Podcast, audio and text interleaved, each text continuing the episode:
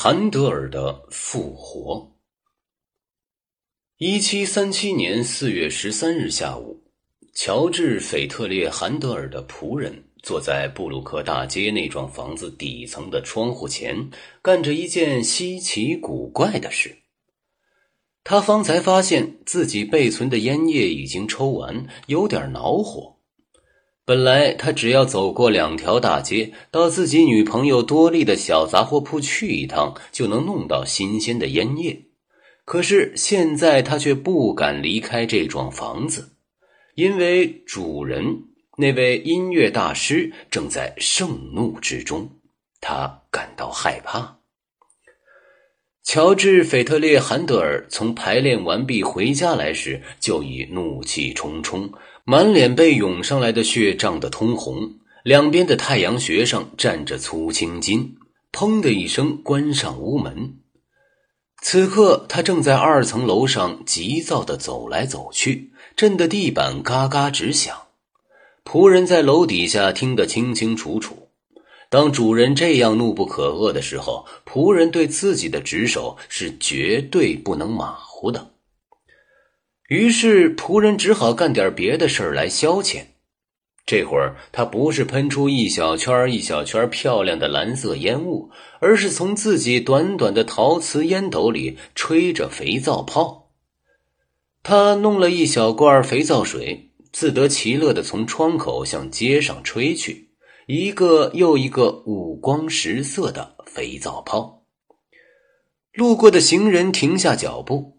高兴地用手杖把这些彩色的小圆泡一个又一个的戳破，一边笑着挥挥手，一点都，一点儿都不感到奇怪，因为在布鲁克大街的这幢房子里，什么事儿都可能发生。有时候，突然会在深更半夜从这里传出吵闹的羽管键琴声。有时候能听到女歌唱家在里面嚎啕大哭，或者抽泣呜咽。如果那个暴躁易怒的德国人向他们大发雷霆的话，因为他们把一个八分之一音符唱得太高或太低，所以对格罗斯文诺住宅区的街坊们来说，这幢布鲁克大街二十五号房子长久以来就简直像疯人院。仆人默默的一刻不停的吹着彩色的肥皂泡。过了一阵子，他的技术有了明显的长进。这些光洁的小泡个头越来越大，表面越来越薄，飘得越来越高，越来越轻盈。甚至有一个小泡已经越过大街，飞到了对面那幢房子的二层楼上。突然之间，他吓了一跳。因为整幢房子被沉闷的一击震动起来，玻璃窗咯咯作响，窗帘晃动着，一定是楼上有件又大又重的东西摔倒在地上了。仆人从座位上跳将起来，急急忙忙顺着扶梯跑到楼上主人的工作室去。主人工作时坐的那张软椅是空的，房间里也是空的。正当仆人准备快步走进卧室去时，发现韩德尔一动不动地躺在地板上，两眼睁开着，目光呆滞。仆人一怔，站着愣住了，只听到沉着而又困难的喘气。身强力壮的主人正仰躺在地上呻吟，或者说短促的喘息，呼吸越来越弱。受惊的仆人想，他要死了。于是赶紧跪下身去急救半昏迷的主人，他想把他扶起来弄到沙发上去，可是这位身体魁梧的主人实在太重了，于是只好先将那条勒着脖子的围巾扯下来，憋气的呼噜声也就随即消失。主人的助手克里斯多夫·史密斯从楼下走上来，他是为了抄录几首咏叹调刚到这里来的。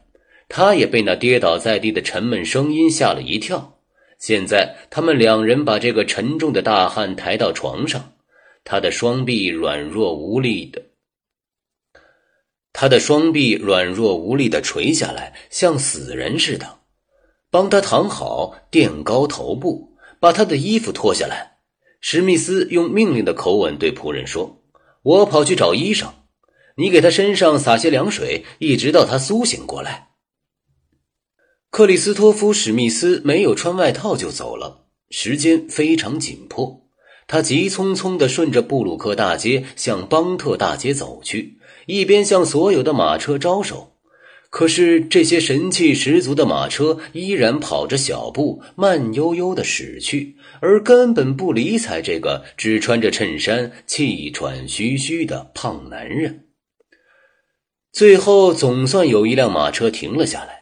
那是钱多斯老爷的马车夫认出了史密斯，史密斯忘记了一切礼节客套，一把拉开车门，对着这位公爵大声说道：“韩德尔快要死了，我得赶快去找医生。”他知道公爵酷爱音乐，是他爱戴的这位音乐大师的挚友和最热心的赞助人。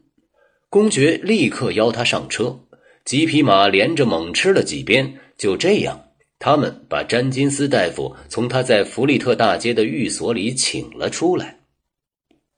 当时他正在忙着化验小便，但他立刻和史密斯一起乘着自己那辆轻便的双轮双座马车来到布鲁克大街。马车行驶途中，韩德尔的助手绝望地抱怨着说：“是那么多的忧虑烦恼把他摧垮的，是他们把他折磨死的。”这些该死的歌手和烟灵，这些下流的吹捧者和吹毛求疵的挑剔者，全是一帮讨厌的蠹虫。为了挽救剧院，他在这一年里创作了四部歌剧。可其他人呢？他们却在取悦女人和宫廷，尤其是那个意大利人，把大家都弄得像发疯似的。这个该死的烟灵，这头发着颤音吼叫的猴子，他们是怎么对付我们好心肠的韩德尔的呀？他把自己的全部积蓄都献了出来，整整一万英镑。可是他们却四处向他逼债，要把他置于死地。从来没有一个人有像他这样成就辉煌，也从来没有一个人有像他这样把自己的一切都奉献出来。可是像他这么干，就是巨人也要累垮的。哎，一个多了不起的人呢！杰出的天才。詹金斯大夫冷静的、默不作声的听着他讲。在他们走进寓所以前，医生又吸了一口烟，然后从烟斗里磕出烟灰，问道：“他多大年纪了？”“五十二岁。”史密斯回答道。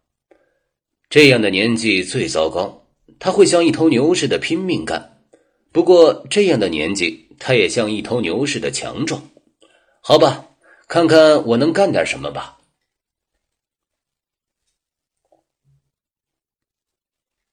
仆人端着一只碗，克里斯多夫·史密斯举起韩德尔的一条手臂，医生划破血管，一柱血流淌了出来，那是鲜红的热血。不一会儿，韩德尔紧闭的嘴唇松开了，叹了一口气。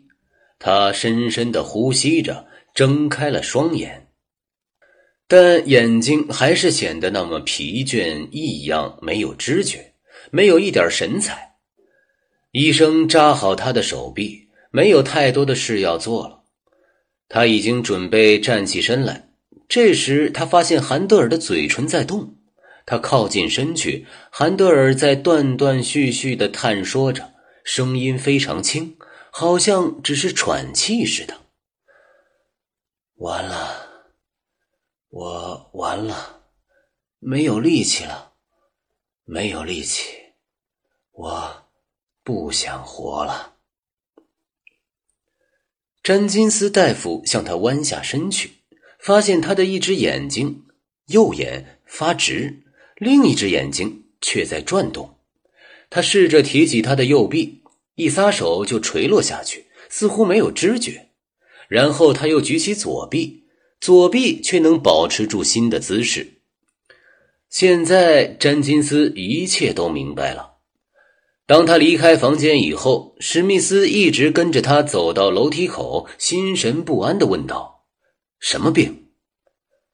中风。”右半身瘫痪。那么他，史密斯把话噎住了。呃，他能治好吗？詹金斯大夫慢条斯理的吸了一撮鼻烟，他不喜欢这样的问话。也许能治好，什么事都可以说有可能。这么说，他要一直瘫痪下去了？看来是这样。如果没有什么奇迹出现的话，对韩德尔忠心耿耿的史密斯没有就此罢休。那么他他至少能恢复工作吧？不能创作，他是没法活下去的。詹金斯大夫已经站在楼梯口，创作是再也不可能了。他说的很轻。也许我们能保住他的命，但我们保不住他这个音乐家。这次中风一直影响到他的大脑活动。史密斯直呆呆的望着他。眼神中流露出如此痛苦的绝望，终于使医生产生了恻隐之心。我刚才不是说过？他重复道：“如果没有奇迹出现的话，当然，我只是说我现在还没有见到奇迹。”